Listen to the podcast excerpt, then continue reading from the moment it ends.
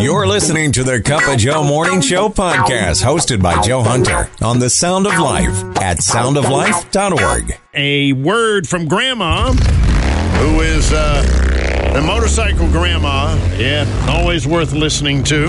When Grandma pulls up on a motorcycle, Absolutely. She said life is too short. Yeah, grudges are a waste of happiness. Laugh when you can, apologize when you should, and let go of what you can't change. Love deeply and forgive quickly.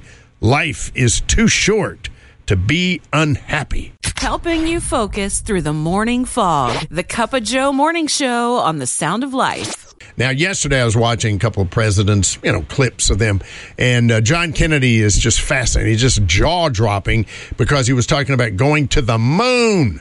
We're talking, uh, what was it, 35 years or so after uh, Charles Lindbergh went across the Atlantic.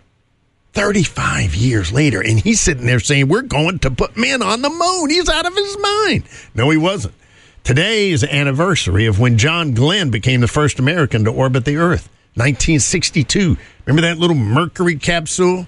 My father used to look at that. He used to say, they're out of their minds. They're out of their minds. They're sitting on top of a bomb. They're crazy. You know, and all this stuff. It was, and you know what? They were very brave people. Absolutely incredible. We barely could get a rocket off. And yet, how fast it was. I mean, he was right. We did it. We went to the moon, man. We stood on the moon before 19, 1969. That's insane. We didn't have the technology hardly to do it. It was just incredible.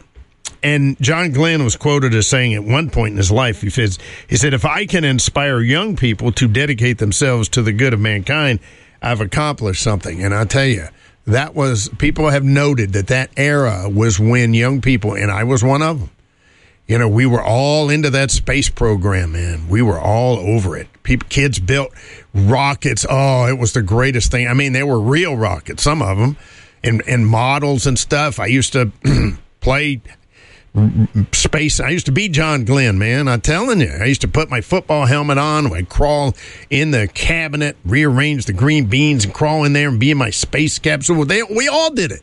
It was incredible, and it saved a generation. Really did. Absolutely. So it's amazing for everybody that participated in that. That was a lot of people. It was a lot going on in that era, but man, it was absolutely incredible. Oh, you look like a man who could use more coffee. The Cup of Joe Morning Show with Joe Hunter. He is that morning person.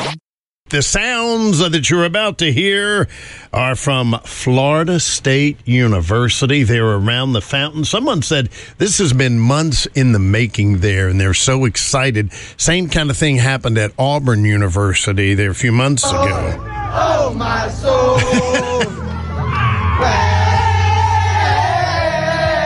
I laugh oh, because you know that that is joyous in heaven. Oh,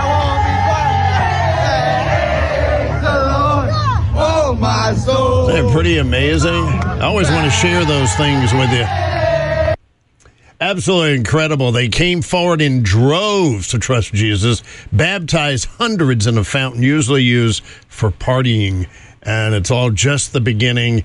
It literally is everywhere I go right now. That was according to a post from uh, Jenny. All right. Revival is here, and there's no explaining it when it's God. That's the explanation. It's God. Absolutely.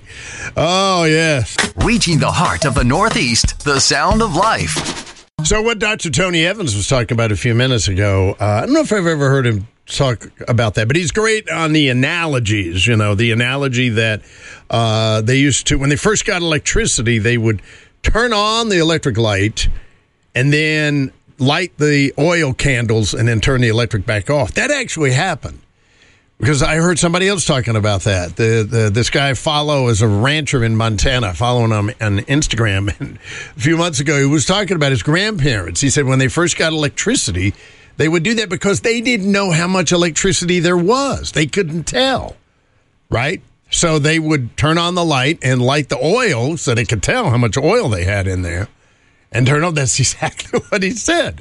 It's very interesting. It's kind of a case of not being able to see. Well, it's not kind of a case. It's absolutely a case of not being able to see the reservoir that there is.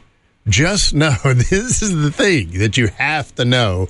And the Apostle Paul was really adamant about teaching that to the churches, you know, in Ephesus and Corinth, a lot going on there and stuff. And he said, listen, you're in Jesus, you're in Christ, right? You have everything you need. You are close, you are complete. Rest assured in that. Cup of Joe Morning Show with Joe Hunter. He'll put a smile on your face no matter what side of the bed you got up on. A lot of people call this the cold and flu season. And you're shaking your head, yeah. But Dr. Cole has a different idea. It's actually the less sunlight season, low vitamin D season, months of eating holiday foods that don't love you back season, more time indoors season, and increased stress season. Mm. And now you're kind of getting the picture. That's why I have committed to, and I highly recommend opening your windows. Now, you're like, it's eight degrees. Uh, that's an exaggeration. It's 14. Maybe wait till later this afternoon. But I did that yesterday, ran around, you know, and I usually set my timer to 15 minutes. I say open a window for 15 minutes and get that fresh air in, okay? The sound of life. Yes, it's that time of the year. Well, it's getting very close as my wife rolls her eyes and says, Oh dear. Everybody knows about March Madness, men's college basketball. I do believe, along with my brother-in-law, that that he's a basketball coach. So that's the greatest athletic event in history. They've turned it into quite a thing. But I digress because we're talking women's college basketball, and you've probably heard lately that the NCAA has a new scoring leader in women's college basketball. Her name is Caitlin Clark. She, a few days ago, broke the NCAA women's basketball scoring record. Okay? But NCAA kids hasn't been around forever. And in fact, they're actually pretty recent in modern history. And so I'd like to recognize the all time women's scorer, Lynette Wood- Woodard she topped the sports record books before the NCAA recognized women's basketball. Yeah, she won two state titles in high school, committed to the University of Kansas.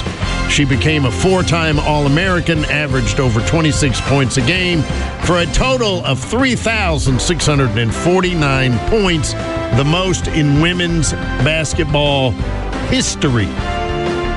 Okay.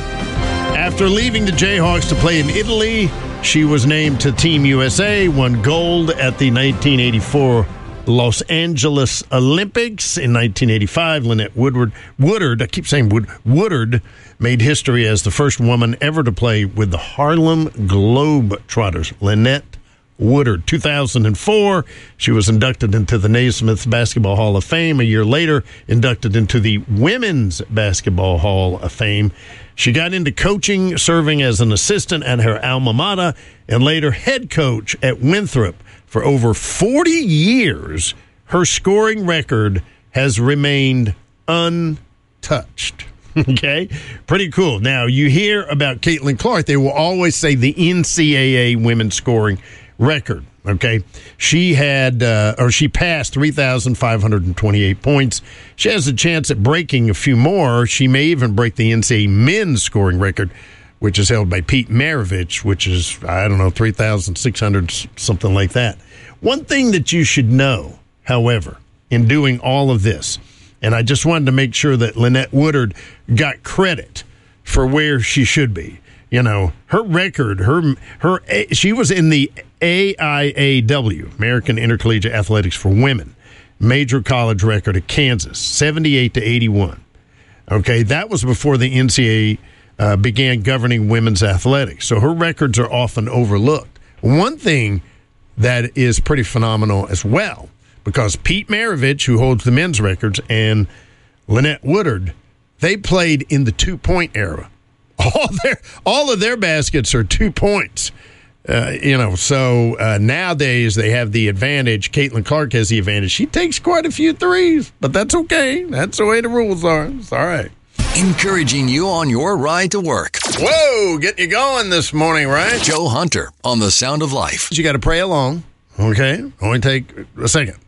Dear Lord, in the midst of my anxious thoughts, I seek your peace.